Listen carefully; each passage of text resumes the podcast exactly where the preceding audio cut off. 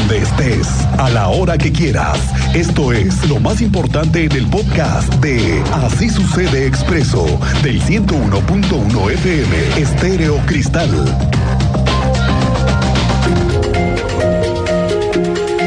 Oiga, ayer le contaba aquí de una situación que nos lastima y que nos lleva a la reflexión del por qué un ser humano es capaz de envenenar perros. Eso me quedé pensando esta mañana. ¿Qué es lo que nos lleva a envenenar perros?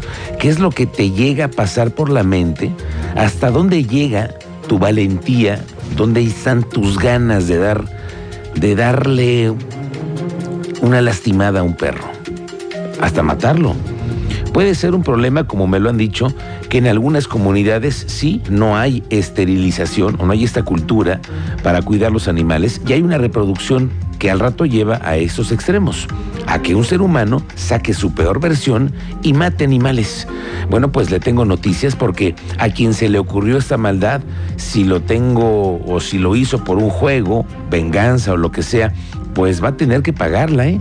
Y se le vienen encima los investigadores de la Fiscalía General de Justicia y las autoridades de inspección del municipio del Marqués, porque van a encontrar a él o la responsable de este envenenamiento de perros. Me voy enterando hoy que este tipo de sucesos en la comunidad de Navajas y el fraccionamiento Libertadores ya salieron dos de las denunciantes que se vieron afectados porque eran sus mascotas las que fueron envenenadas. La fiscalía está ya en la investigación para ubicar al dueño de los demás caninos y las evidencias y los testimonios de la población para dar con los responsables. Pero espéreme, espéreme que esta no es la primera vez que sucede. Tú estuviste ya con las autoridades del Marqués Iván González. ¿Cómo te va? Muy buenas tardes. Buenas tardes, como bien lo señala, Interpol, el Centro de Atención Animal del municipio de Marqués, denuncia ante la Fiscalía General por el envenenamiento de esos perros que mencionabas. El director de este centro, Israel Hernández, informó que esto fue por el envenenamiento de una decena de perros en la comunidad de Navajas y el fraccionamiento Libertadores, ahí en el municipio de Marqués. Fueron dos las denunciantes que se verían afectadas al ser sus mascotas envenenadas, las que acudieron ante la Fiscalía a interponer esta denuncia, la cual, por cierto, ya investiga para ubicar a los dueños de los demás caninos, así como de las evidencias y los testimonios de la población para dar con él o los responsables que causaron la muerte de los caninos. También, como bien lo mencionaba, el año pasado el juzgado municipal de Masqués sancionó 75 casos de maltrato animal. Dos casos se tornaron a la Fiscalía General. Uno por la muerte de un canino, si recuerdas, con arma de fuego por una persona que ingresó a una empresa a robar y bueno, al ser sorprendido por este canino, pues le disparó, el cual perdió la vida. Uno más se trató de un perro que fue baleado en la comunidad del Calero en el municipio del Marqués. Así nos lo comenta Israel Hernández. Escuchemos. La denuncia está presentada ante la Fiscalía General del Estado. Ya tenemos nosotros la, iniciada una carpeta de investigación. De hecho, hoy también deben de estar dando testimonio los, los inspectores que, que estuvieron ese día en, en, los hechos. Pero pues sí, estamos trabajando de la mano con ellos, con la Fiscalía. ¿Por el, delito de...? Contra eh, delitos contra los animales. Ok. ¿Y, y, y recuerdan los últimos cuántos, más cuántos animales fueron? Fueron más de 10, o sea, en, un, en, un, en una sola comunidad, más otro hecho que se suscitó en el fraccionamiento Libertad. Miguel Ángel, escuchábamos a Israel Hernández que señala que estas acciones no se van a permitir. El, el reglamento municipal, eh, eh, tanto de protección de animales como de, de, de, de sanciones ante el municipio, contemplan multas que van desde los 450 pesos hasta los 47 mil pesos por maltrato animal en el caso de crueldad animal que se expone ante la fiscalía será ya en este caso el juez quien dicte la pena máxima. Ya recordemos ahí el caso que se tuvo con eh, dos animales de rescate, dos caminos de rescate que, perdieron la vida y que vimos que se sentó precedencia por eh, eh, el homicidio de este animal de rescate. Y bueno, aquí veremos qué sucede se logra con, el, con, hablar con los responsables o con la responsable y pues bueno, que se sancione con todo el peso de la legalidad. Bien, gracias, gracias Iván González. Nada más hay que recordarle a la persona o al personaje que hizo esto que el artículo 246 dice que al que con intención realice actos de maltrato en contra de animales domésticos, silvestres o ferales, se le impondrán de 6 a 12 meses de prisión así que las cosas no son tan fáciles para que se la piensen dos veces y las autoridades están tras ellos. Vamos a estar muy pendientes de este asunto. Al rato tendremos una charla con las autoridades municipales del Marqués.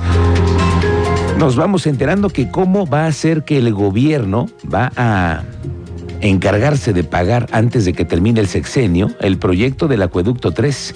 Y aquí me pongo a pensar que el gobierno hasta ahora todavía no ha agotado el tema de endeudar al Estado, ¿eh? porque lo podría hacer. Si el gobernador Curi tiene una ventaja, es que tiene un Estado sin deuda. Y eso le permite, pues, adelantar un proyecto a largo plazo como el Acueducto 3 y que probablemente otros gobernadoras, gobernadores, los que vengan después lo terminen de pagar, porque se necesita para los siguientes 50 años. Pero no, tienen otro plan que tú conoces mejor, Andrea Martínez. ¿Cómo te va? Bienvenida.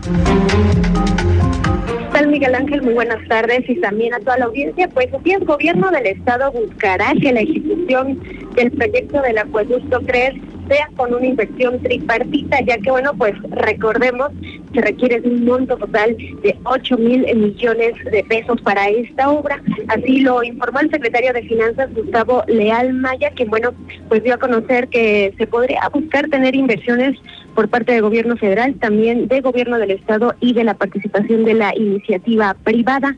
Ante ello, bueno, indicó que aún esperan los resultados de este proyecto para determinar pues el esquema de financiamiento de esta magna obra. Escuchemos esta información que nos compartía esta mañana el secretario de Finanzas de Gobierno del Estado. Lo que pasa es que puede buscarse una tripartita, ¿no? Este particular, este federal, estatal. Hasta eso hay alternativas de, de poder este, financiar ese proyecto. Sin embargo, tenemos que esperar primero el proyecto ejecutivo y segundo, esperar también el permiso de la CONAGO, ¿no? Y bueno, Leal Maya recordó que hasta el momento ya se han destinado eh, 100 millones de pesos de recursos estatales para la elaboración justamente del proyecto ejecutivo del acueducto 3. Reiteró, bueno, que este proyecto se encuentra eh, pues en este proceso de revisión y se está a la espera de obtener los permisos de la Comisión Nacional del Agua, que bueno, recordemos, estiman que estén liberados en aproximadamente dos meses. Esta fue la información, Miguel Ángel. Bien, gracias Andrea Martínez, estamos pendientes. Oiga, se viene el incremento de las casetas de peaje otra vez, ¿sí? A partir del primero de marzo se va a aplicar el aumento del 7% en las casetas que están concesionadas a Capufe y al Fonadín. La Secretaría de Comunicaciones y Transportes dice que Querétaro va a aplicar a partir de esta fecha en las casetas de Tepozotlán que pasan de 92 a 99 pesos, ya casi 100 pesos la primera. La que es de Jorobas de 61 pasa a 65 y la de Palmillas de 92 a 99. La de Polotitlán de 83 a 89. La de Querétaro Celaya de 86 a 92. La de Apaseo de 40 pesos a 43 y así sucesivamente todas 7.82%. Todas las autopistas en todo el estado van a estar con incrementos. Vamos contigo, Teniente Mérida. ¿Cómo te va? Muy buenas tardes. Buena tarde, Miguel Ángel. Muy buena tarde a nuestra audiencia. Déjenme platicarles que otra vez anoche tuvimos una persecución después de que un conductor fuera despojado de su unidad, de su camioneta en la zona limítrofe con Guanajuato.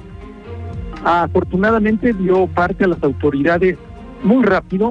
Se montó un operativo y con apoyo del C4 y el dispositivo que se implementó, policías municipales de la capital detectaron la unidad circulando sobre el libramiento norponiente consiguiendo recuperar la camioneta con una breve persecución en la zona. Esto les doy detalles en breve porque ahora se dio otra persecución hace unos momentos, pero se extendió hacia comunidades de Guanajuato y tenemos también resultados positivos con detenidos y recuperación. Pero esto en breve les doy datos porque está en proceso la información. Les tendré detalles más adelante, Miguel Ángel. Bien, gracias, teniente. Estamos pendientes de este, este reporte que está en proceso.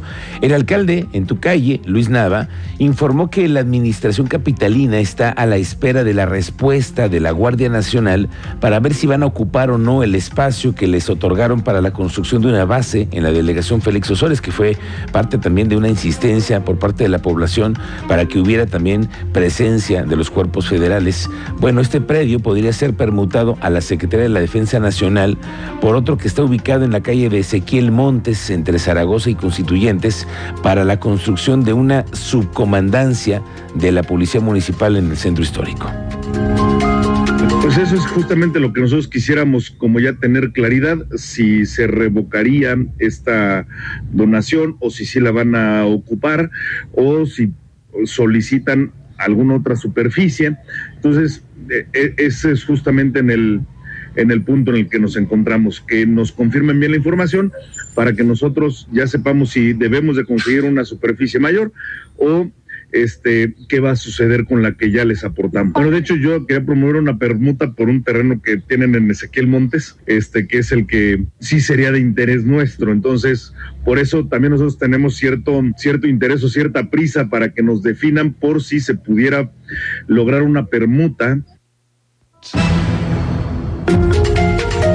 Oiga, en temas del transporte público y lo que está sucediendo con las plataformas digitales que están ya trabajando en la zona metropolitana y vienen ya las nuevas reglas, el titular de la Agencia Estatal de Movilidad, Gerardo Cuanalo, aseguró que este viernes, mañana, se abre ya el registro de plataformas de movilidad privada van a tener que registrar pues lo normal, ¿no? Datos del vehículo, conductor. Actualmente se tiene más de una decena de solicitudes, entre las que se encuentran las que ya conocemos, Uber, Didi, otras más, mm, eh, van a ser registradas. La Agencia Estatal de Movilidad tendrá cinco días para valorar la petición. Ahí van a saber a quién sí, a quién no, le dan el palomazo para poder operar. Ojo con esto, ¿eh? La siguiente semana va a ser vital para conocer cómo viene el padrón de las nuevas empresas que van a tener la concesión del transporte de pasajeros las que están por aplicación.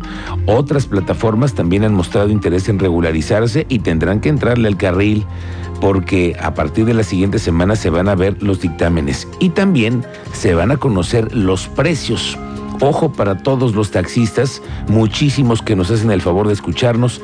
La siguiente semana vamos a saber cuánto es lo que van a recaudar, cómo viene la autorización. ¿Te doy la plataforma? Sí. ¿Y cuántos vehículos? Bueno, dependiendo de los vehículos, te van a dar unos montos. Y dependiendo de las unidades, ¿tienes vehículo que contamina?